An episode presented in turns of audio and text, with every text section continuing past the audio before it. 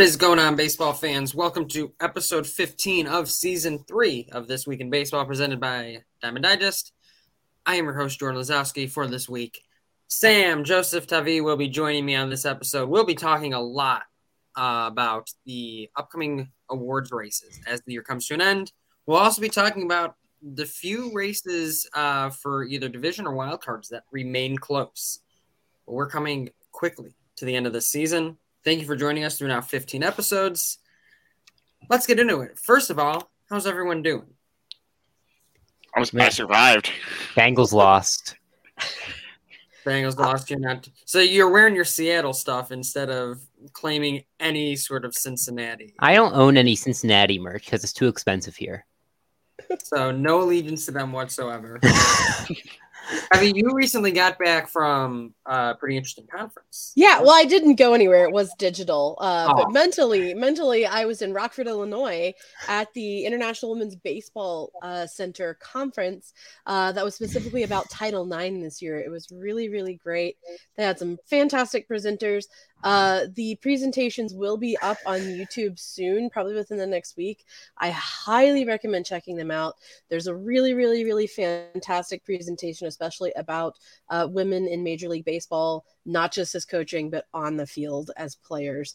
Um, there's also a really, really great panel um, with uh, uh female umpires, Perry Barber, who is an American, and um, an umpire from uh, Italy and umpire from Taiwan.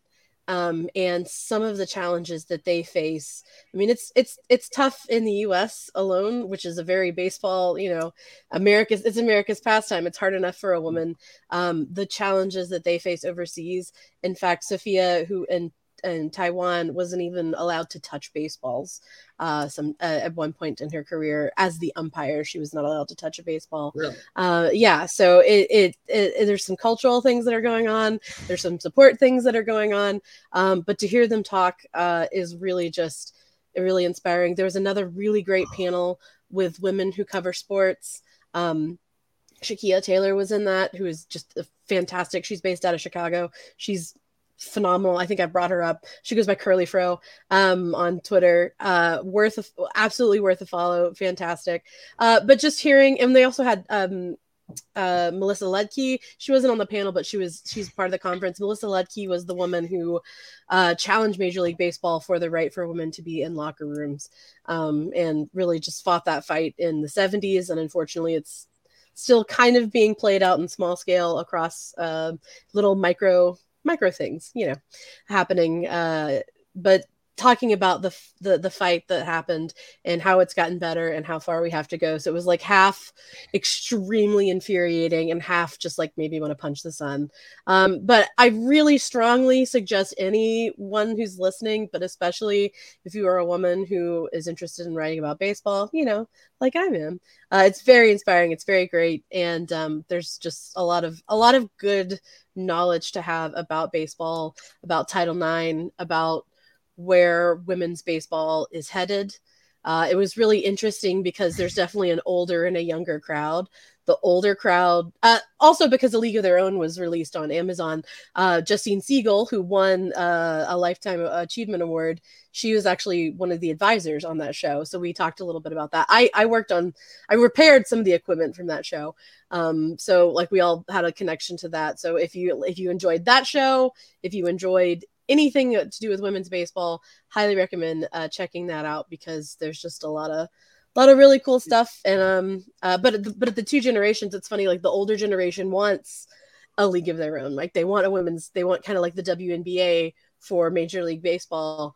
Um, but the younger generation is like, nah, women can do it.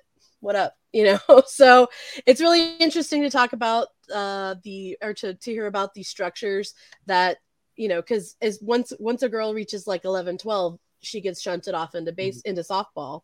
Well, if she stayed in baseball and stayed with the same amount of training and conditioning and just specialization that boys get, you know, baseball is kind of a power heavy sport, but like Trea Turner's not a heavy dude. He's just kind of a wiry, strong dude. And, you know, there are women who can have that same build and, and be successful. So really interesting things to think about, really interesting things about where the sport might be headed, uh, especially on an international level. Highly recommend checking it out. No, thank you for sharing. And trust me, as someone who lives in Illinois, you were much better off being virtually in Rockford, Illinois, than physically there. So, but no, that sounds like an awesome experience. And hopefully, you know, people listen to this, people see some of the um, highlights and some of the video that comes from it and are inspired by it. So, Yeah, if you're if you're interested, IWBC for me on Twitter or International Women's Baseball Center.com. They'll be uh I'm sure they'll be they'll be posting stuff. They have a YouTube channel which is ah the link will be on the website though. yeah. So, yes, thank you for sharing. And like, like uh, Tavi said, if you're interested, if you think it's of interest to you, or if you're just someone looking for new information, make sure to check it out.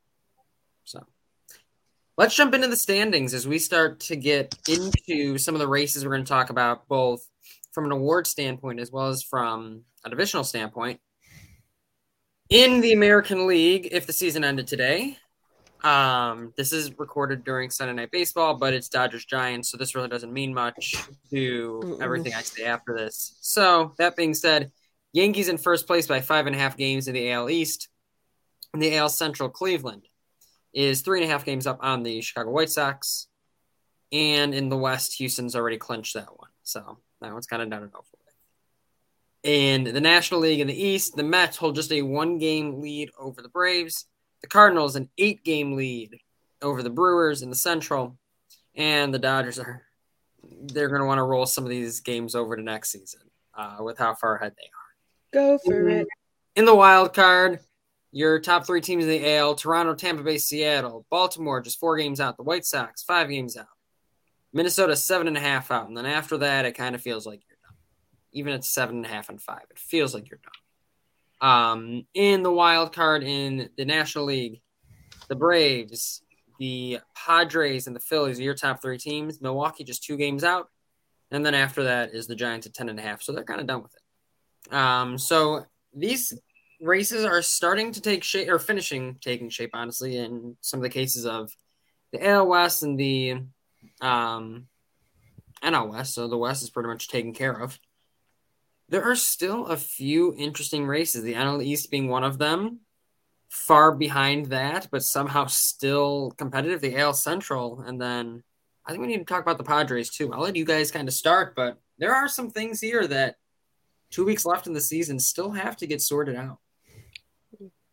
Well, we talked about the uh, last week. I brought up that it would be interesting to see the Mariners Padres series because they are two teams who are different leagues, but very much kind of in a similar position when it comes to wild card standings. And they split the series, so like they they both really probably wanted to take that series, but I guess best case scenario for both teams is that they split it.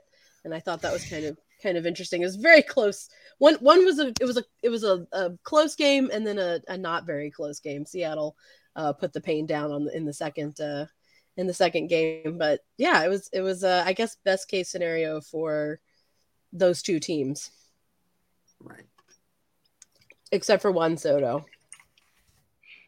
Yes, Juan Soto is having a fair share of his own issues out there, and and and I'm assuming, I mean, as a should you have been a fan of the Padres, you're looking at that team. It's like there is no reason this should even be even close in the National League wild card, and somehow this is still close. I I I, I, I wonder, looking at a guy like Soto, what went wrong there, or what's going on? This is a long slump to just say it's a slump.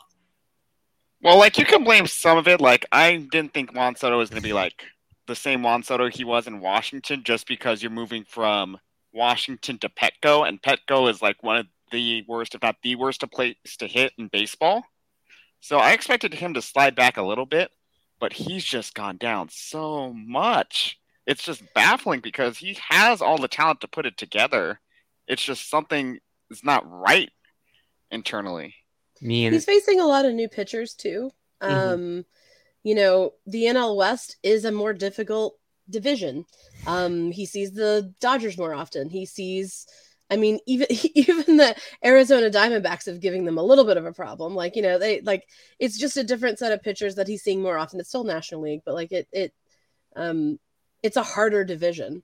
Um, and we cannot pretend that the Tatis hullabaloo didn't have some sort of impact on the clubhouse and potentially the, his mental game. Um, I think he's a really solid dude. I think he's got a really good baseball head on his shoulders, but I mean, you saw them lining up outside of Petco. The amount of pressure that is on him is immense. And, you know, it what took a week before he was getting booed, um, maybe two weeks. Um, so it's just it's a completely different environment especially you know what, what joseph was saying about just petco in general but also like there's a mental element to it not just the the physical element and the way that the the park is. It's it's a it's it's a lot of pressure. He he is kind of back. He had a really good game today. Um so I mean, he's still completely capable of it which we all knew. Mhm. um but but i'm i i, I wouldn't be surprised if if there was just some kind of emotional stuff going on that might have translated into not being himself at the plate. Still got a lot of walks though. Still got that good eye. I mean, yeah, I think like guy like Soto, I feel like his like, like I feel like his intelligence as a player is really underestimated. Because like Mhm. that, because like the guy like Soto, like if he's in the NL East, NL he faces like even if guys like Fried and Degrom are like lights out, he's the kind of guy who can like time up their fastball or any of their pitches after one game. And like I think his, I think part of what makes him so good is his ability to like retain like like basically when norm, normally when a pitcher is like oh the third time around they don't get as good when most pitchers face Soto oh it's like the 12th time around for Soto because he still gets it Right. And then 'cause then He- he's back he's back to square square like square one with a lot of these guys so and it is kind of a gauntlet in the uh, West too with pitching. Like you have Merrill Kelly and Zac Gallen in Arizona. You have the greatest ERA rotation probably in a while in the Dodgers. You have Logan Webb in San Francisco. It's just hard to hit. Yeah, and at the end of the day, you know, like I I think we kind of all said, there's going to be a multitude of factors to it. I mean, you look at a team where you're the new guy on a new team, and you happen to be coming right around the same time as Tatis is out for PED. So you're in a tough situation as a player coming onto a different team like that, almost forced to feel like I'm the guy now. This is what they traded everything for. even if he was the guy in Washington there was no pressure to win Exactly. for as long as Juan Soto has been the guy was the guy for the Nationals the Nationals were bad Right. And, and even like you'd have guys still around to kind of, you know, he was still known as the guy, but probably didn't have to feel like he was the guy. There, there's a difference. Yeah. Like the difference between like everybody else knowing you're the best player on your team, but feeling it personally, and then going to a team like a Padres and seeing the haul they give up. Now it's like, oh, I have something new to live up to. Like, I like, have five or six minor league names now to live up to in, in terms of making that sort of investment worth it. with like a guy like you know like have like Mike Trout or Shohei Ohtani, they have never played for anything in their in their major league careers. Gotta throw, gotta throw an Angels uh, dig in there no matter what. I mean, yeah, I mean like Juan Soto on the Nationals was like Mike Trout on the Angels. Part of what makes made him so good was that there was no pressure. He could just go out there play baseball, whether he was good or bad. He, the results probably the same in the long run. And things will adjust. I, I don't see this being On the Padres, he's like, okay, if Mhm. he's got to be like, if I'm bad, team's bad. If I'm good, the team's good. Yeah, Like- and I think that will adjust. Where I, I, I don't see a concern long term, but for Padres fans, it, you, you're looking at the standings, and it's like you're not. I don't want to say you're that worried because like Milwaukee's two games out. You're still a half. I mean, you're two games up on them. You're a half game up on Philadelphia. Like, do you worry? Should you worry? Do you feel like we're still the Padres and we'll take care of things over the next two weeks that are left? And you know, Well, let's just put it this way: they're playing the Cardinals in the Mhm. Devil Magic, a three-game series coming up this week. Then they've got the Rockies, but they've got the Rockies in Colorado, which is just an absolute crapshoot. You never know. Mhm. Like Coors Field gonna Coors Field. Sometimes it Coors Fields for thee, and sometimes it does not. Um, then they've got uh, Chicago back. Or sorry, not Chicago. Los Angeles back in at home. Chicago Mhm. White Sox, who are the White Sox, but still they're still talent there. Watch And, and then they they're still look. It, not everyone got La Russa, um, but and then they play San Francisco. So I think this this next two week span is gonna be is gonna be a test because again Cardinals, but it's Cardinals in Petco, so who knows what kind of devil magic's gonna pop up there.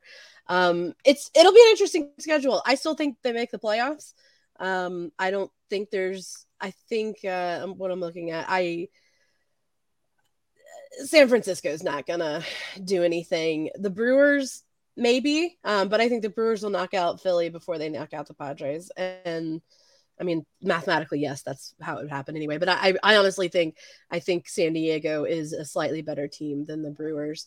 Um, and then maybe I just jinx them.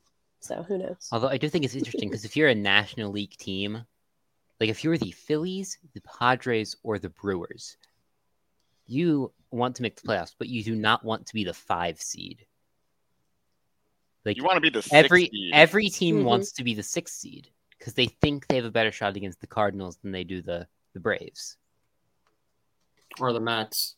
Yeah, because the Cardinals are a good team, but you're playing basically three straight in the hardest environment to play in in the National League. If you go to Mhm. Atlanta, and then yeah, Atlanta wins the division, then you have to play in Queens, which is maybe even tougher to play in as a road team. Like it's just not going to be fun. Then like even if you're the sixth seed, what you go let's say you beat the Cardinals like the Juan Soto hits 28 home runs in 3 games somehow. And then you face the Dodgers. And then At the home. question and then the question is do you want to face like if you're these if you are a team like if you're one of these teams what's the easier road? Do you want to face do you want to go Braves Mets or do you want to go Cardinals Dodgers? I think Now, you want to are go we sh- Braves Mets because we saw like the Dodgers and Giants have a division race for the ages last year, and they were exhausted Mhm. in that division series. The Dodgers Mhm. were beaten up going into the championship series, and Atlanta just didn't have to make mistakes. 88 wins. Your guys are pretty rested. So Right. Yeah. So you're just kind of hoping maybe the same thing happens. Like, okay, the Braves are beaten up. We could beat them. The Mets are beaten up. We can beat them even th- with the bye. And then you just have to hope that the Dodgers get knocked out and you have a clear road to the pennant. Or you just say, or maybe the Dodgers just go full throttle for the next two weeks for no reason because they're the Do- wins. because they're the Dodgers. They're trying they're to having fun. they're going to win out. Let's say they want to win out, win every single game, beat the record.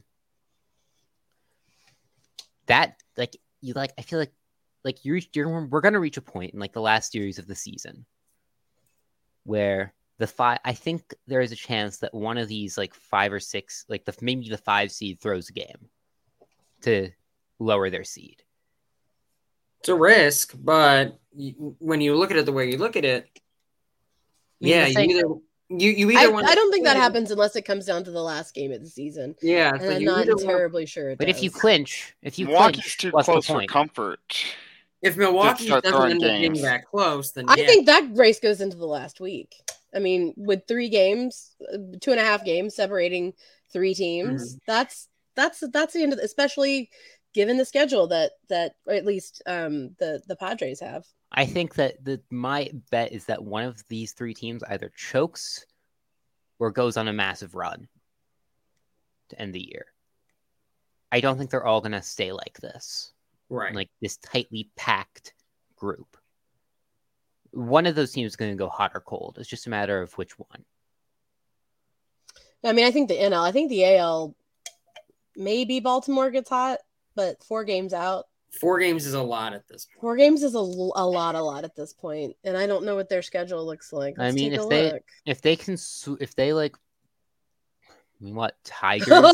They've got Houston, Boston, the Yankees, and Toronto. Yeah, that might be over. Yeah. So hey, but if they sweep the Tigers, they could take. I think they got a shot. the time not- It's not a mm, good one, but they have a shot. The Yankees have stopped imploding for the time being, but They're Yeah. one push away from going down that cliff again. Do you think they're actually going to try by the time they're facing the Orioles? They're gonna have to. Toronto's gonna sneak up on them too quick. Yeah. Uh, I they really think- like five and a half is a lot, but you don't want to. I mean. It's only, it's only two games. It's only two games between, or is it two? Hold on, I'm sorry, I'm looking wrong. No, I'm no, just. no, looking you're right. You're right. Sorry, I'm looking. Yeah, five and a half is a lot. Like we had said, four was a lot, but it's like when you know you're gonna have AL East teams doing battle against each other, like Mm. you you can't necessarily afford to just be like, eh, it's whatever. Also, their last series is against the freaking Rangers, Who is that? New York. Yankees. Yankees. They're going to take care of business if they. Oh, have I don't to. if they'll take care of business. I just don't think they're going to be like, yeah, we can sleepwalk to this. Like, I mean, I, what- I think there's I two mean. Heck, I mean, like, do you think they're really going to trot out like? Do you really think they're going to trot out Cole, trot out Cole? Like, I think they sh- they should. I, I think They're probably going to. I think it's gonna come down to what the pitcher needs to stay healthy and not what they need to Yeah, the game. and he's probably going to say, I I, don't want to take that I much time off before a playoff. Yeah, that's Pitchers are hardwired in, in a way where it's like, They pitch every five the- days. They They're have creatures to. of habit. Yeah, they're Yeah, because the thing is, is like you have enough of a cushion with like how bad the Central's been to where you don't have to worry about losing your buy. You know what I mean? You can do whatever that's you want. fair point. That is a fair point. Yeah, I mean, like if the Blue You would just have to feel that sure about the division, which I, I mean, they have five. hesitate and- because I've seen how the Yankees have played at times this I mean, okay, let's look at the Blue Jay schedule. They have Phillies, Rays, Yankees, Red Sox, Orioles. Ooh, Like when you know you have three against an opponent still that is right behind you, I have a hard time believing they're just going to be like, yeah, we'll take the foot off the gas a little bit. Even if it means like, yeah, they still wouldn't lose their bye, they might end up losing the division. Like that's that's what I would be concerned about. still. Toronto is running the gauntlet for the rest of the season. They don't have an easy series in there. They do, Boston's not. I think I think the chances of Boston like kind of sliding away by the end from the division, like even though they're definitely being a wi- they're going to they're going to be a wild card. Mhm. I think the chances Boston. of Not um, Boston. Toronto. Blue Jays, Blue Jays, Blue Jays. Thank you. I was Blue- like, oh my god. Yeah, no, Boston is actually gonna Do the wild. I mean, technically, Boston's could- gonna win out, and every other team that they're competing against is actually gonna lose out. So they're gonna win. Uh, they're they're gonna make it. Their their elimination number might be one, but don't let that fool you. You Uh, can hover there. I mean, hey, the Dodgers. It's not like anyone knew when the Dodgers actually clinched anyway. So who cares The thing when the with Toronto, win? like with that gauntlet of a schedule, is is like you don't want to like fall behind in this AL wildcard race for the most part. Because if you're Mm-hmm. Toronto, you're like, I don't want to face Tampa in the wild card series. right. I don't want to go to Seattle. You know what I mean? Flight. And conversely, like if it's the Guardians that come out of the Central, I don't want to face that pitching staff either. so there's not a as easy win. as it might There's be. not a scenario like Like you have So- to have your foot on the gas and like try for the division, as Yeah. ludicrous as it might sound. Oh my god! Can we just talk about how Cleveland's at seventy nine wins and winning winning the division? These these teams, these fucking teams, man. Cleveland the Central. plays fake baseball, and you're not going to convince me on that. Andres Gimenez is Andres Gimenez is the truth. It's the most frustrating team to watch because you're like, I I can't defend against this. Like it's just speed and stupid little ground balls. here. It's like I can't defend against this. Like Are they? If they win the World Series with less wins than the Braves, But you look at a team like that, it's like you can see in a three or five game series just giving teams fits.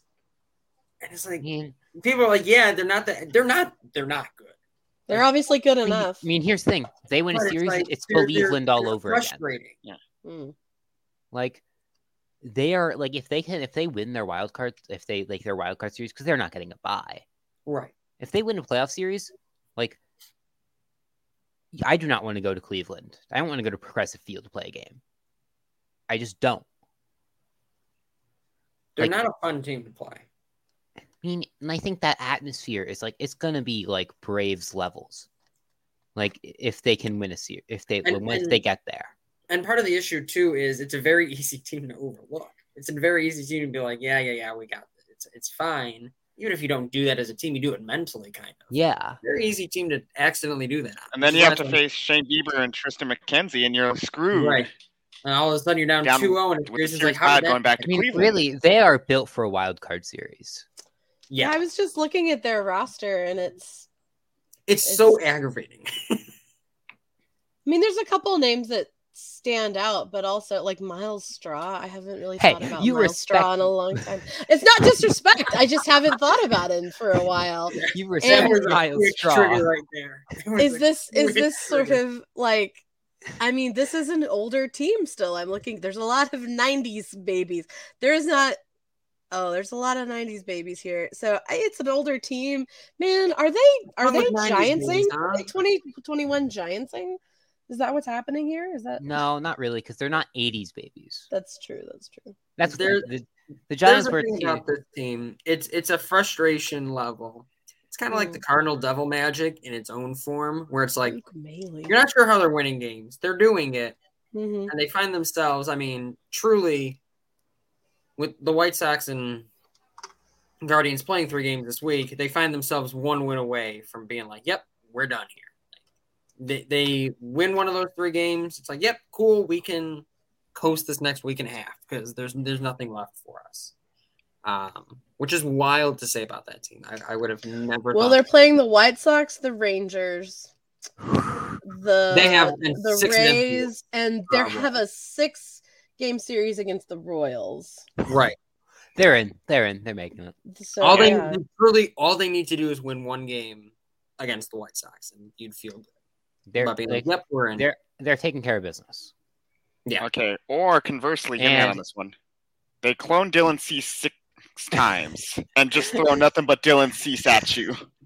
I feel like I could. I feel like any major league hitting staff could time up Dylan Cease after facing him four times, though. In a row, really four that. days straight of Dylan Cease. I feel like they could like. He Just wouldn't for be the shut Cleveland down. series. Also, look, I don't know. while we're talking about Cleveland, Emmanuel Clase is the best closer on the planet. I say it's fun to watch. It's fun. It, it's a team where you understand at some point why they're good. Like the bullpen's phenomenal, rotation's great, and the offense just scrapes by enough. And it's one of those teams where you know, assuming they sneak in, not sneak in, but they finish off the division, and don't let someone else sneak in is more so my point. Um, I still wouldn't want to play them, and I, I think whether you look at them or the one other race I do want to talk about, it's a little bit closer we really didn't come to a resolution on NL East, NL East between the Atlanta Braves and the Mets. Who who wins that one? Hmm. Like we just kind of assume both of them are in, which is true, but the difference between being a division winner and a wild card winner, like that's a big difference. All right, hot take. The Braves will win the division, but the Mets will go deeper in the postseason. Okay. trying to think. I'm trying, I'm looking at right now, like That where is that too many last rookies. Braves Mets series is, because that's going to determine who wins the division if it's in Atlanta or in Queens. Mm-hmm. I mean, you're sitting two teams with 55 losses. Mets have Well, they're playing the Mets once more, so they have the they have a series uh, at the end of the month. Yeah, it's in a, it's in Atlanta. It's the Braves division. Yeah. Braves are are winning big games. It's like I- you you want those three at home. Yeah, I mean, they're play- uh, Atlanta is playing the Nationals, the Phillies, the Nationals again, then the Mets, then Miami. I like my concern with the Braves in the postseason is how much of that team is built on right now on Michael Harris and Spencer Strider. But They still feel like they're probably a division winner, though. Yeah, it's different. Winning the division is a lot different than playing good postseason baseball. Sure, but I mean, you're a team now. You're probably going to get a bye. I don't see the Cardinals catching fire and getting that bye. It's exactly what the Cardinals would do, though. It is what they would do. That is I- I say exactly that what the Cardinals would do. My words later. It's like you get yourself a buy now, and you don't got to worry about the randomness of a wild card. You have the set ability to set yourself up. Yeah, it's a lot about Strider and Harris, but you've gotten yourself through the first gauntlet by having a buy. So I, I, I think And Max Fried has been pitching really well too. Let's not overlook that by any Dude, means. it is pouring rain in San Francisco, and I swear to God, if one of the Dodgers gets hurt in this game, that means nothing because they won't stop. Okay, they're they're about to call the game. Oh, I was about to get mad. I was about to Yeah. get real mad. Was Anyway, uh, Justin Turner singled in Freddie Freeman, and Freddie Freeman runs like a pile of logs falling over. I don't know if you've ever seen him, but it's kind of amazing. I think they're going to pause the game, which is good. I that's the thing right now. It's like health. Like, which, all, the other part of it is who can stay healthy. yeah. Um, we the Dodgers have been lucky. Um, you know, Degrom is back. Let's hope he stays back for the Mets. You know, health is like the wild card factor that no one can really figure it in. I mean, last year, I honestly think Max Muncy getting injured last season was I was I mean. We all know the real reason why the Dodgers sucked last year. Well, they didn't suck, but you know what I mean. Um, only the Dodgers could suck and make the NLCS. well, the starting rotation was thrown into shambles when they hired it. well, not only that, but come one Max Scherzer injury from winning that NLCS. Quite Yeah, frankly. let's see Yeah. how many straight like postseason appearances do the Dodgers have? Like nine. ten. Well, oh, 10. well, minus yeah, no ten. Division. Uh, I can't help division but no- I can't help but notice that their that their only ring was a Mickey Mouse ring. Uh, Yeah, because your team didn't try either, did it? Okay, yeah, but we if- scored mu- runs in the Mickey Mouse series, though. Let's not forget that. We held the home run series record for uh the Rangers home field. Just us in the postseason. Why did you think we going there was that. a smart idea, Sam? is what- Yeah, no, you're. with- There's two of us, and you're wrong. So don't worry. I know. That's what I'm it. like. I'm Nah. just kind of sitting here letting it happen. I'm like, I, I would not have. I would not have chosen Nah. that. a- a- every single thing that happened in 2020 was a Mickey Mouse something. Fake Wow. year didn't If you're happen. gonna, if you're gonna, You guys do know that there's an actual Mickey Mouse angel statue in the parking lot, right? There is No. a team with an actual Mickey Mouse statue. And it's I did not know and that. it's the team that says it's from Los Angeles and is it? That's fair. I And say wasting two Anaheim generational close it talents. No, it's not. I don't know. I've never, I've Not never been, the. I've, I've never been west of Chicago, so Got a lot of hot takes. I, I'll give you that. and most of them are wrong. Yeah, well, well, That was a good thing. you mentioned Dylan Cease, and I think that serves as the perfect segue to kind of the next sort of thing we're talking about. Um, well, What obviously, we're watching these races within the division over the next couple weeks, but also it's the last time for you to, if you're one of the finalists for any sort of award, MVP, Cy Young, Rookie of the Year, to really make your mark at this point. And you know, we want to talk about all of these at least a little bit, but I think the most intriguing one remains Aaron Judge, Shohei Ohtani, AL MVP. Joseph, who's your winner? Uh, it's Aaron Judge until Ohtani's next start because I go like back and forth. Like I saw Ohtani leads the Angels in like all pi- triple crown categories: pitching triple crown, hitting triple crown. I'm like, this is phenomenal. And then you look at Aaron Judge's WRC plus, you're like, oh my god, this is phenomenal. I can't decide. It's frustrating. It's fun to watch, but it's frustrating as someone who might have a vote at some point in his career. Debbie, what about you? I mean, my heart says Shohei Ohtani um, because uh, as much crap as I give the Angels, they are our neighbors.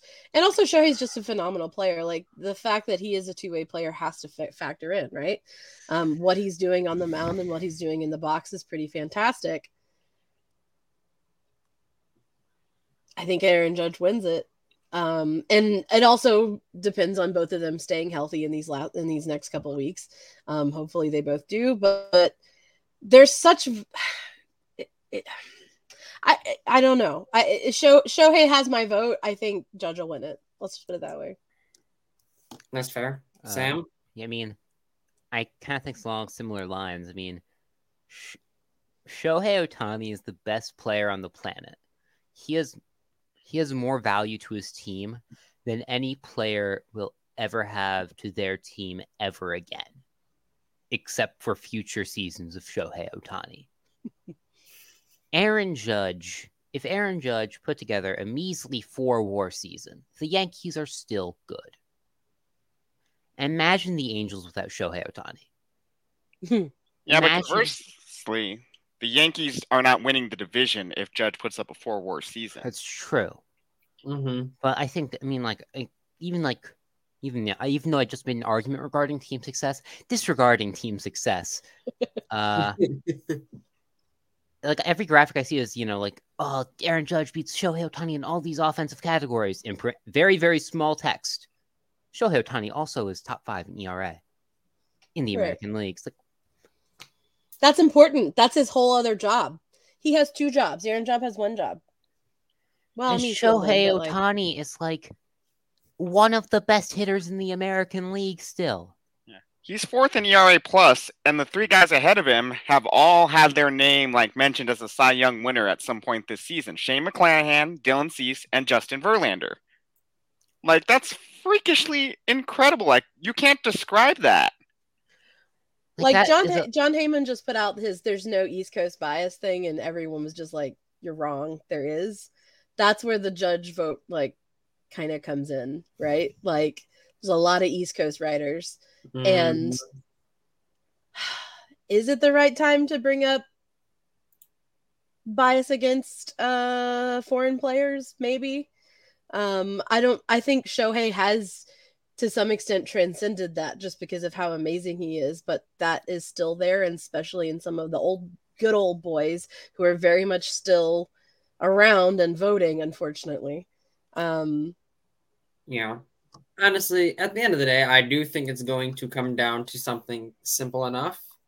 Does Judge hit 62 or doesn't he? I think if he doesn't hit 62, Shohei still got a chance. I would vote Shohei Ohtani. I think my opinion last year was that if you can do both, you are always going to probably be the most valuable player, even if you're not awarded it. And I think I should stick with my take.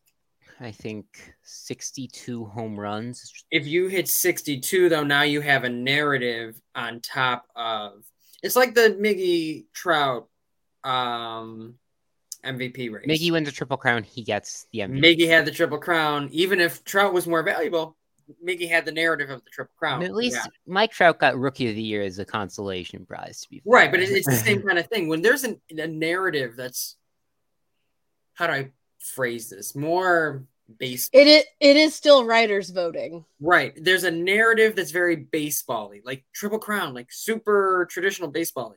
Roger Maris home run record. Like a lot of people don't accept Bonds's, so like he would be their new eh, or or Bonds, McGwire, all of that stuff. They don't really accept it because the steroids and all that Mm, coming across It's it. still the AL record. Right. It's still the AL record, regardless. But it's like they they could see it as like this is actually the record. Actually, All of speaking of this thing in Triple Crown, Judge Okay. has a Judge has a shot at the Triple Crown.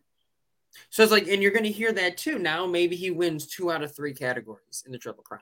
But what Now about this? All right, I mean, he's hitting 312. RA is hitting 316. It is close. What if Ohtani puts up two? Because he's probably gonna have two more starts. What if he puts up two more starts like he did last night? Seven innings, no run ball, and puts his name in the Cy Young discussion too.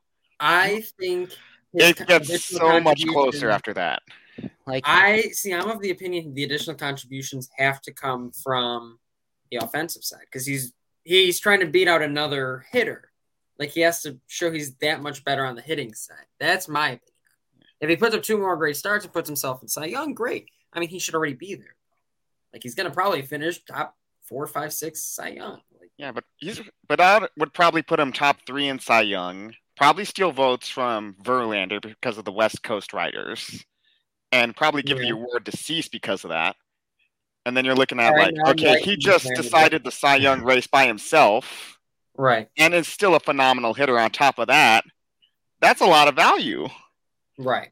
I mean, I don't think you can really make an argument if he's like if he like pitches more like two more starts of lights out of lights out pitching and he throws in like another 2 weeks of like 150 160 OPS plus ball how can you say no regardless of what Aaron Judge does I think there are because I I just think it's going to be such a narrative thing.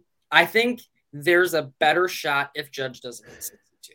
I think I think like I feel like it's reached we've reached the point where Ohtani is so good it's boring Well, yeah, now it becomes like the Trout effect, essentially. like like like all these like writers gonna be like whole points like people like us who are like, I'm actually Shohei Ohtani and provides more words. Just the fact that like you think we're just like these nerds. Is that what you think nerds sound like? It's what baseball writers think nerds sound like. so it's what we think nerds sound like by association. uh, I, I do think that remains the most interesting one. I don't know what the resolution. I still would like to see what Judge does in terms of what he's chasing five homers over the next twenty or so games. he has 59. Oh, he's fifty nine. Yeah, oh, he yes. hit 58 and 59 today. Oh, he hit 58 and 59.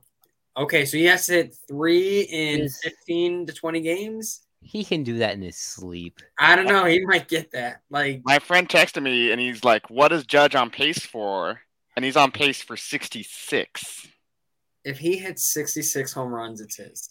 If, And if he whether or hit- not you agree with it, it's going to be the narrative piece that drives it. I can think it. I think if he hits anything, I feel I feel like there's still a conversation if he hits less than 65. Like I think a 64 Yeah. home run Judge season, but then Shohei Ohtani, which like is amazing for the next two weeks as well. It'll be split. I'm very curious for this. I'm thinking this like at not at this point we'd all give it to Ohtani, but we don't think he. Is that the general consensus? yes. Pretty much. Uh, I'm leaning Judge just based on how well he performed today. So But we're- then Ohtani's going to do something tomorrow. I'm like, okay, no, I'm giving it back Right, to Shohei. It is mid September and you're still on a day to day basis. That's how close this is. that's, it's, it's a cool race. Yeah. That's like- why I like. I think. this, this reminds me of Votto Stanton to an extent. Yeah, Because everyone's like, oh my God, Giancarlo Stanton hits all these home runs. and now he's doing this, and then this, and And then So it- then everyone just overlooks how freaking good Joey Votto was that year. it makes I was for sad he got hurt. Yeah, it Yeah. makes for a fun couple weeks though with this run down here. So let's see. What do you guys think is the next most intriguing? Uh, I want to say it's got. I mean, it's got. I think NL Rookie of the Year is some is int- pretty pretty intriguing. All right, and who's winning it for you? Yeah, I got. God, how what's Michael Harris up to these days? Is Dalton Varsho still a? No, I'm just kidding. Uh, only you would bring up like a mildly relevant. James kidding. He's Outman's numbers are better than Michael Harris, therefore it is James Outman. He's like what twenty games. Uh, I think. I think that Michael Harris deserves it. I think Spencer Strider will get it. So Strider Strider becomes the wild card in this because of what he's been able to do. I mean, he's just like so like like he's such a fun guy to watch. Right. And then it just becomes a question of whether like a full season of two seven ERA ball is more or less valuable than a season of 900 OPS ball. And you have to just weigh that, and they're on the same team, Right. which is just insanity. Which exactly when you start like, oh, two of the names you just mentioned, oh, those are both Braves players. Oh, jeez. Okay. Ah, God, Rich I mean, I think- I do think the narrative around Harris is stronger because they can be like, oh, he's the hometown kid. hmm I mean, narratives narratives will continue to play a part in this. I love like I love like with rookie of the year especially like I think narrative ball is so much fun. Like with Yeah. MVP it's kind of infuriating, but with rookie of the year it's like if a guy puts up a storied career, who really cares whether he won rookie of the if we're talking Michael Harris MVP like Michael Harris Hall of Fame conversations in 25 years, who cares whether he wins rookie of the year now? Right. Like It'll be intriguing stuff there. Joseph, Tevi, your thoughts on Rookie of the Year in the NL? I have Uh, Michael Hot Wheels Harris will lose to Spencer Strider. Just had to throw Okay. Hot Wheels Harris for Diego, but Strider has just been something else. Like it has clicked for him, and it's truly one of those like if you have MLB TV, you are gonna find Spencer Strider every time he's starting over most guys. Mhm. And I think that's kind of it. Is like, who do you want to see more? And I want to see Spencer Strider more, and that's not taken away from anything Harris has done. He took away the center field job from Acuna, and I never thought Acuna was going to lose that position in the Braves Right. outfield. That's how good he's been. Which is fair. yeah, I just I I don't know. I mean, I care about the things I care about, and that's pretty much the NL West. And um, I'm sure I'll change my tune when we face these guys in the playoffs, and they we just can't. It's like, and it's another Randy Arozarena situation, and we're just like, nah, you know. Um, yeah, I, I, both of those seem fine. Um, I'm still, you know, a little bit bitter about the Braves um, getting anything nice, but um, I, I, ni- neither one of those would surprise me. Okay, you stole Freddie Freeman from them. No, they dumped Freddie Freeman, and we picked him up. Uh-oh. No, The it was, you're His- both wrong. It was his agent that didn't Yes. pass along that offer. No, Yes. that's Did been he pass along disproven. Hasn't that been disproven? Yeah, it's been disproven. It's been disproven. Oh my God, it's been there was a lawsuit. There was a Yeah. defamation suit. That guy just made it up. And he got, uh, and he he literally like get, released a statement saying, "Now that I've been served with the lawsuit, I see that what I said was untrue." No, they replaced him. But here's the other thing: uh, Justin, Justin, I almost called him Timberlake. Justin Turner has been recruiting Freddie Freeman actively like every time he got on first base during uh, like the 2020 season like all, every time he's like you should come play for us you should come play for us you should come play it is a deep it was a deep deep move and i don't know that anyone else would i don't know that anybody else didn't recruit him that hard but like uh, Doc and JT and I think Mookie left like a wedding or somebody left a wedding to like Mookie left his in. own wedding. Yeah, yeah. So like, you know, there, there we didn't we didn't do uh, any stealing. We did welcoming. We did Yeah, Weddings come and go, but the The best one, two, three in baseball history is One, forever. two, three, four. Thank you. Everybody forgets about Will Smith. Freddie himself would remind you about Will Smith. say, how about that NL MVP race? Way to say, way to transition, Sam. The other one I do want to talk about, at least for sure, because I do think it's one of the closer ones still, is AL Cy Young. Has not really been determined. And you know, you have a guy like Ohtani who really isn't talked about in the top four or top three. You really hear Justin Verlander, Shane McClanahan, Dylan Cease. Cease. I mean, Cease, I think, appears on the top uh most often. Um He is the betting. but favorite. Ohtani's got, you know, Ohtani does lead in wild pitches, so there's that. Um Because he lives on the wild side. Yeah, he's he lives he's is he effectively wild? I mean, he's pretty effective, but he's pretty wild, so I think it's a tough conversation because you have guys like Verlander, McClanahan who lost some ground because they were hurt for them. I Um, mean, i it's hard to kind of. What are the voters going to care about at the end of the day? I don't know. see, I think we saw from the Robbie Ray win last year that Mhm. earned runs and innings pitched are really all that matter until it gets really close. And Verlander on e- a pure ERA basis is as close to McClanahan, about as close as McClanahan is to Alek Manoah. I do think at the end of the day, you know, one eight seven ERA that'll probably It's one seven eight. Like or one seven eight. He's just it electric. I don't care that he's injured. So it's And for as good as Dylan Cease has been, I can't get over the fact that that those ten earned, unearned runs are just sitting there as like kind of an elephant. okay, in the you watched that Dodgers game though when he gave up. I, six. s- I did see that. clear. You know what I mean? We- we saw it. You watched that game. Yeah, but if you're that good, you know, like you cap it at one or two. Oh, come on. Okay, I think- I think if I think the I think it should go to Verlander. I do think it will be Verlander. And I think then and I think he even fits the narrative. Like he's like he's like he's like, oh, he just came back from Tommy John at age 39 and he's tearing up them and he's tearing up the league just like he used to. Like that's a great narrative. It still becomes the narrative thing. I do think Yeah. at the end of the day. I mean, who he's also better? right now only four games behind Cease, which is I mean, it is starting pitching, but that's not that's not wildly different. Right. Um and he's he his his ERA starts with a completely different number and he's the only one in in the AL who starts with that number right now so He's actually the, he's the only one in Major League Baseball. yeah And I, I, that's how I kind of look at it. Like, yeah, you can make a lot of different arguments, but at the end of the day, when your ERA starts with a one, you're probably. I mean, even then, even if you like like the old old school voter, he leads the AL and wins. Yeah. He's so good that he fits the old school narrative. right, you're getting Well, in there. I, I, I don't.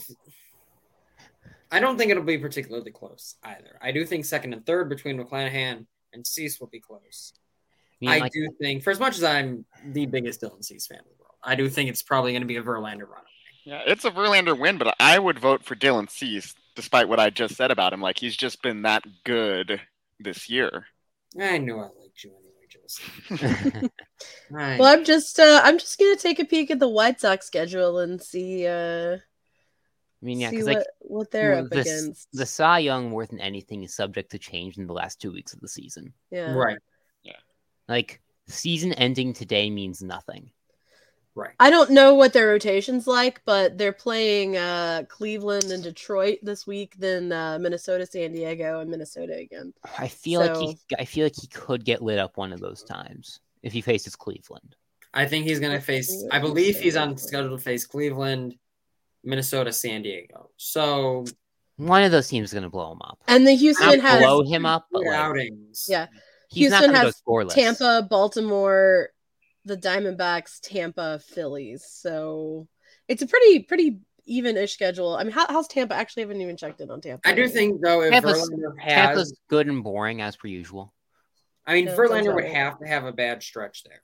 Is Verlander off the IL? I didn't check. Yes, he started mm-hmm. a couple.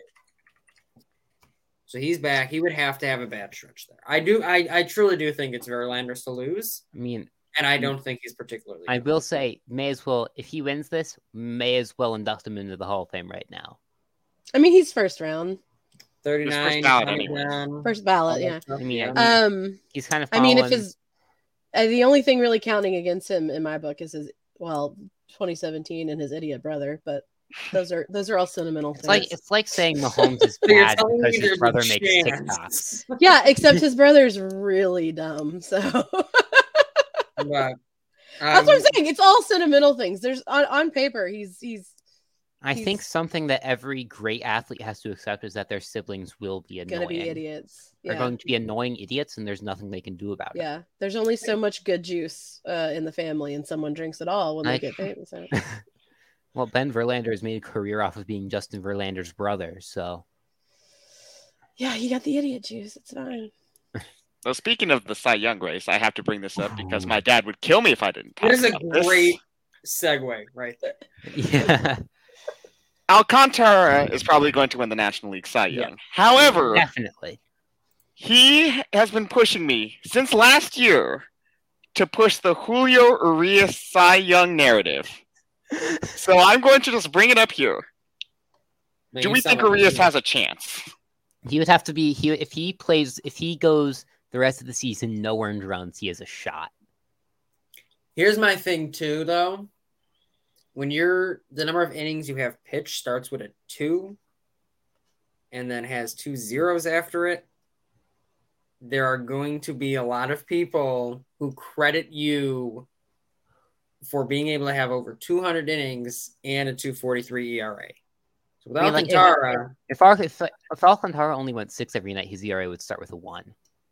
Like I you're at that point where it's like, yes, Julio in a typical season, probably. I mean, even this season, he'll probably get some down valid votes.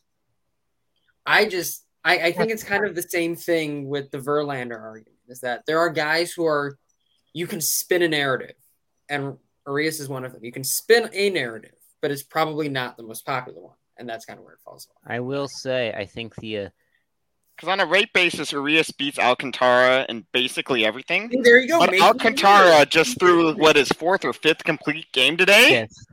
fifth, Fifth. So how can you really argue with that? You know what I mean? In the age of pitchers don't pitch deep into games, Right. he's not only pitching deep into games, but doing it really, really well too. But if we're know what? talking about narratives, uh, we do have to remember the kerfuffle at the All Star game when uh, Kershaw started over over Alcantara. um, Yeah. and I, I think King some writers are gonna remember that, and because that was the thing, it was like let ha- let Kershaw have the ASG, he can win the Cy Young, and I feel like it's been kind of everybody's been kind of sitting on that ever since, unless he collapsed. I mean, I think when you guys said it, it's his to lose. Um, Yeah. I think unless he absolutely collapses, he's got it, and he should because it's great. Urias is he's a phenomenal pitcher. I'm so glad he's pitching for us. Um, but he's also part of a, an outstanding rotation who I mean if you look at the leaderboard there's a lot of there's a lot of other Dodger pitchers in those top 10s um, for various things the good ones not the bad ones and um, it, it I think I think the part of it too is that he is one guy in a fantastic rotation. If he was on another team where everybody else was garbage and he could have a standout season as compared to his other starters, that might be a different narrative. But his, I guess, like blessing and curse is that he's got on a team with Gonzalez and Kershaw, and well, maybe not Kershaw as much, but you know, Tyler Anderson, these win narratives and things like that. He didn't get run support in a couple games, so he don't have doesn't have as many wins. But like that that talking about the narrative, Sandy has that locked up. Um, he also has what three more war than Urias, which whether or not you believe in war, um, it's around about that. Like that's I, I think it's his. I, again, I you know I'm a homer. I will absolutely throw a Dodger player on the top of a list at any moment for any reason, for no reason. Um, but I think Sandy's got it. I you think... can make the argument too that Urias is not even the best pitcher on, on that staff because Gonsolin. I mean, if Gonsolin hadn't been injured, D, or supposed to be the second place finisher for the yeah. longest time before he went down. Yeah mean, but I, I mean, think... the the other part of it is the Dodgers don't play for the individual awards, right? Like that's the big deal. We've had we've we've had multiple picture pitchers pulled with with no hitters going. I think Kershaw's been pulled twice with no hitters go, going now, and that's not what it's about. It's about the the whole narrative. Um, that's not to say that um, you know other teams don't play that way, but like you know, Miami is not got a lot of other things going for it, you know, and so it's it, it's a it's a better story and again it's writers who vote for these so i think i think just the the, the numbers support the narrative here very i strongly. think there's there will never be a good narrative around the dodger winning on winning an award because there you can never Look at you just stirring the pot just well no I, I, I do agree with that because that 2017 team before that incredible collapse in September was going to be one of the greatest teams ever, and no one in that team finished top five in MVP voting exactly, that year. You can never make the argument that a Dodgers that a Dodgers player single handedly propelled their team to the playoffs. No one player on that team made them get to the playoffs. Mookie Betts isn't there. They're still yes, good, they're still they're still a great team. No Trea Turner, great team. No Julio Urias, great team. Like there's no. I mean, the Val scoring over there. no, I just with. Oh, go ahead.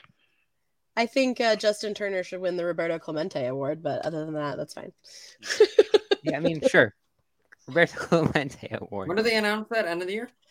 Uh, it's not out. It's voting's happening right now, and I, I think it's at the World did... Series. Oh, okay. Yeah, yeah. Probably that right. sounds about right. That's right. And I just realized I didn't vote for him today, so I'm gonna go do that real quick. Look at you. While V votes, NL MVP and AL Rookie of the Year, we haven't touched those yet. Do you want to talk about both of those briefly as we head towards the end here? AL Rookie uh, of the Year. Anyone got a favorite? Who's Adley Rutschman? I, I love Julio Rodriguez, but Rushman has been like incredible Rutschman at like is... the most premier defensive position in baseball. I don't know. I'm gonna have to like. I think Rutschman should win it, but I think like you're kind of discounting J Rod. Like he is just Julio Rodriguez is like he in a normal year he should win it. Like that's that, that's a fair argument. There is not like this is a very rare year where there are two like I think generational talents rookies at the same time. That's a fair argument. And I really think that turns into a situation where who really cares who wins it? Yeah. It's a they're both going to be really really good for a very long time and they're probably not going to win any MVPs because they're in the same league as Shohei Ohtani and Mike yep. Trout. exactly. Better question is when does when will Mike Trout ever decline? Will he be 40? Will he be 50? Who knows? Let's run around with NL MVP. Tevi, you have any thoughts? I mean, Freddie Freeman. Come on. I'm kidding. I, am kidding. I, I, you know, again, again, I guys, I'm kidding. I again, I just uh, I I don't I I don't care as much about individual individual awards like this. I think it's it's great to highlight players who are, you know, on teams that aren't necessarily contributing as much um in the postseason. But I, you know, I Uh, Paul Goldschmidt. is- Goldschmidt. I mean, it's Gold. It's, it's Goldschmidt, probably. Yeah. Joseph, As a person who has nightmares about Paul Goldschmidt in a Diamondbacks uniform once a week, I am glad he is finally getting the risk recognition that he quite frankly deserves. just not on the Diamondbacks anymore. It's like Right, kind of so- like it's kind of like like like me being a Reds fan, seeing like Castillo and Suarez on the Mariners. Like, good for you. You're on a good team now. You go go help win them a World Series. We believe in you. Don't let me remember all those days he used to pitch with us. Not bad. But yeah, so that kind of rounds out our um talk. I'm sure things will change because I mean we had some of these conversations. A lot of these are still they can go one way or another, especially when it's pitching based in the Judge Ohtani case and in the AL Cy Young race. I'm very curious to see how the narrative spin, and I think it will make for some exciting stuff as the season ends. But as we start to wrap up here, we'll kind of end with our final segment. Some final thoughts from each of our um, of our panelists here. Usually we do like a what to watch for segment. It's kind of the same thing, except we can only talk about so much on a podcast, and everyone wants to talk about has something to talk about that sometimes just doesn't make it on there, and that's what we're running out our final thoughts with. So, Tavi, we'll start with you. Sorry, what was the question? Justin Turner. I'm a bad person. Final thoughts on the end of the season? No, your final thoughts on what you wanted to say to end this, and it starts with D and ends with Price. Oh, I'm so sorry. Yeah, so uh, uh David Price. Uh, This no. is a high quality. Look, guys, the game started again. We're playing against the Dodgers. I'm terrified someone's gonna slide and break their leg on the Emmy. field. nominated material is what goes on on this podcast. Everybody. Yeah. Hey, actually, uh, I did work on an Emmy-winning film, uh, Chip 'n Dale Rescue Rangers. Well, you're gonna need to save us on this one too. uh, so yeah, David Price announced that he was retiring. Um, it's not a huge surprise. I know it was a real struggle for him to come back after the 2020 season. He is Dodger legend um, because he paid minor leaguers in a time when Major League Baseball was refusing to. So he's he's he, he's on he's on he's in my good book uh for sure he also did um during pandemic did a lot of work in the nashville community he also uh i don't know if you guys know this is very active with the nashville stars which is a um initiative to try and get a major league baseball team into nashville um nashville tennessee I did not know that. um, I'm very excited about that. Uh, I know he's not the only player who is involved, but he is involved. He definitely has donated that um in in conjunction with this because there's not an actual team. They also do a lot of outreach in the community, uh, youth outreach, baseball community, especially within the Black community. The Nashville Stars, I believe, is named after a Negro Leagues team. Um, so they they have a, a focus on on that community, and and um, I mean Mookie Betts and David Price both both came from from Nashville, so there's definitely talent to be found there. Um, I just think he's um I know he had a rough go of it at Boston. Um and you know, I think he would he has said that he, you know, was was kind of contentious back, but you know, it's Boston, so what do you what do you do? I think he's probably enjoyed his time in LA. I really, really, really, really, really want to send him home with a ring. Um, and I think this is the team that's certainly capable of doing it. But I think baseball is gonna gonna miss David Price. But I also think David Price is gonna stay active in baseball. I'd, I'd love to see him come back and you know have a have a Magic Johnson esque role in a in a Nashville uh, uh, professional team expansion, either moves or expansion team. Um, I don't know if the A's would move there or not. They're they're looking to get out of town, so maybe. But No, they're going to I, Vegas. they're, they're very da- low on the list. I, Nashville's very low on the. It, it's always mentioned when when when they're doing the deep cuts, but I think it. I think expansion team is much more more likely. But uh, I think you know David Price might be done on the mound, but I think he's definitely not done with baseball, and that I'm really excited to see what his next chapter is. yeah, and congratulations to David Price on this retirement. Sam, your thoughts, your final thoughts. Uh, I say that we neglected to mention that Albert Pujols is still destroying baseballs. Yup. He has 698 home runs. we will with likely two- be on one of the next two weeks of this podcast be discussing a player who hit their 700th home run, and it will Which he- probably be one of the last times we do it. Like I think that I think the next guy who I think has any remote kind of shot to get even close is like I don't know, like maybe Aaron Judge if he plays till he's 45. Like, Again, it's it's a wild thing that we will get to talk about. And I it's talked about so much. It's almost like at the same time it feels like it's not talked about enough. It's like- in such a weird. like this hasn't happened since what, like 2000 and like whenever Barry Bonds hit number 700. It's a big, it's a big deal. Exactly. Like, like, sure, it's a it's a big deal when someone hits 500.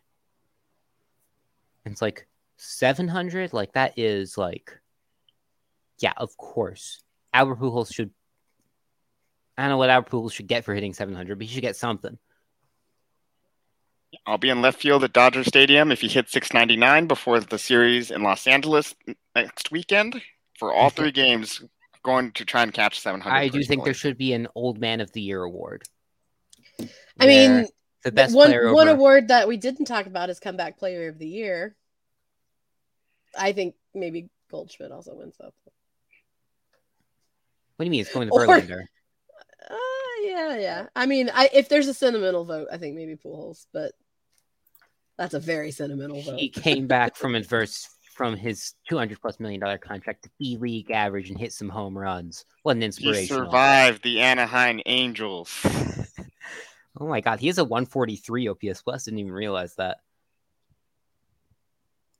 He's good. I wonder. I wonder how many walks he racks up between now and then. Like how many intentional walks? Like What do 'cause you mean? again, They're I, we've brought this up before. Is you don't want to be the guy, right? Like you don't want to be. I think that someone throws someone in the next ball. couple days is going to groove pitches for him so he so he can get into 699. Yeah, I mean, like I don't know. What you don't intentionally walk Albert Pujols. You just don't. yeah, I think that's how you get like jumped in the parking lot. Yeah.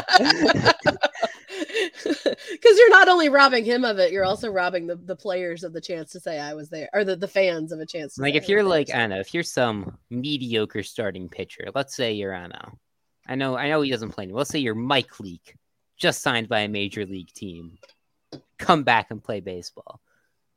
Are you like I'm gonna intentionally walk Barry Bonds? Like no, not Barry Bonds, Albert Pujols. Of course you intentionally walk Bonds, but you know right? it's like Am I ah. back? Yes, Yeah. you were you were you left. I thought you were just being very contemplative. No, I was frozen. All right. Way to keep the conversation going and end it there. Love it. But Joseph, your final thoughts. I think one thing that kind of unifies everything we've been talking about today is we really need to appreciate this season of baseball we have because it could go down, quite frankly, as one of the greatest seasons of baseball ever played. You have the Dodgers putting in their chance to be the greatest team to ever play, going through an entire gauntlet in the National League playoffs this October. Uh, they're gonna Albert Pujols will hit career home run number 700 this year. Mike Tr- or Shohei Ohtani versus Aaron Judge may be the greatest MVP race we have ever seen. And there's so much young talent, so much fun talent around the game, and just everything that has happened this season. It's going to be one we will talk about years down the line. And I just Even want this us to wild card appreciate race, it while it's yeah. here. Yeah, like, it Even the feels- wild card race has been like neck and neck and neck. It's there's there's been excitement. Seattle will have It's the- playoff baseball for the first time in 21 years. Yeah, I don't want to go to Safeco Fields if I'm an opposing. Hey, that's that's T-Mobile Park to you. T-Mobile Park. I'm sorry. Either way, it's it. You're very correct in the fact that yes, this is a year where we're talking about a lot of things that we don't tend to get to talk about, and it's pretty exciting to get to do that. Well, like I feel like last year was very like, oh yeah, oh, wow, Shohei Ohtani's gonna win this MVP and like whatever. Like Right. the award race intrigue just wasn't there last year.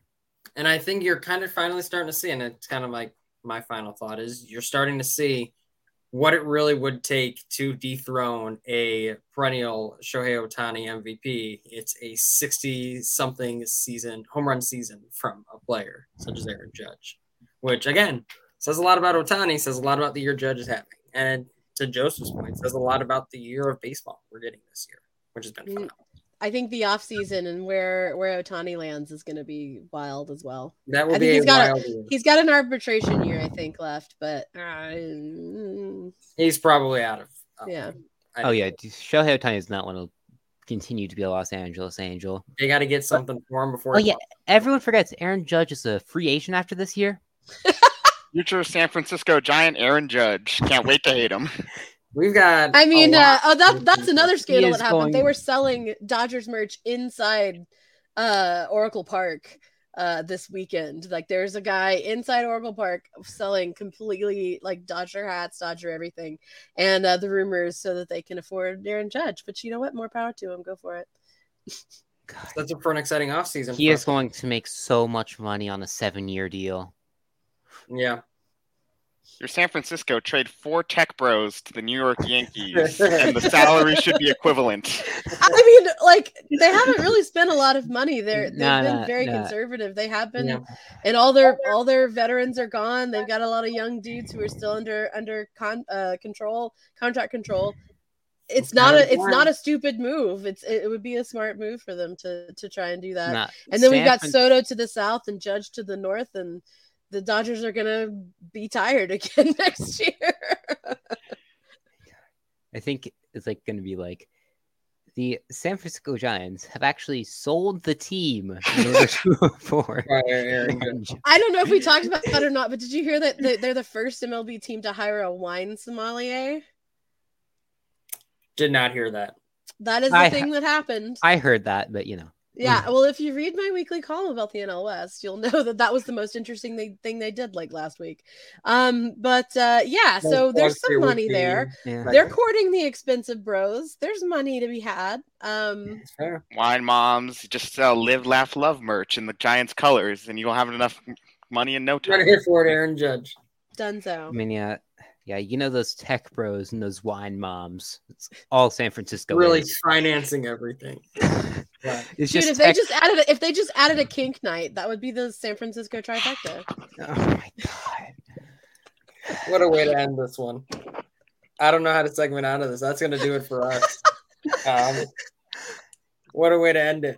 Uh, thank to you as always to everyone who listens and you get to see you make it to the end and you get to hear something different every week uh, make sure to tune in follow along with us. Diamond underscore digest is the twitter handle. Diamond digest is the instagram. We do our sunday night watch parties. We've got tiktok now which someone smarter and cooler than me is running. Um, and they're doing a phenomenal job at it.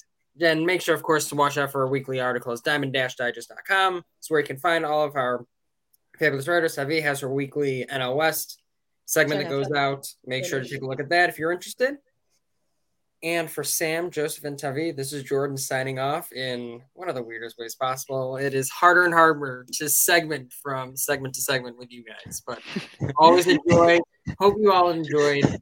Thanks as always for listening and supporting. Take care, and we'll talk to you next week.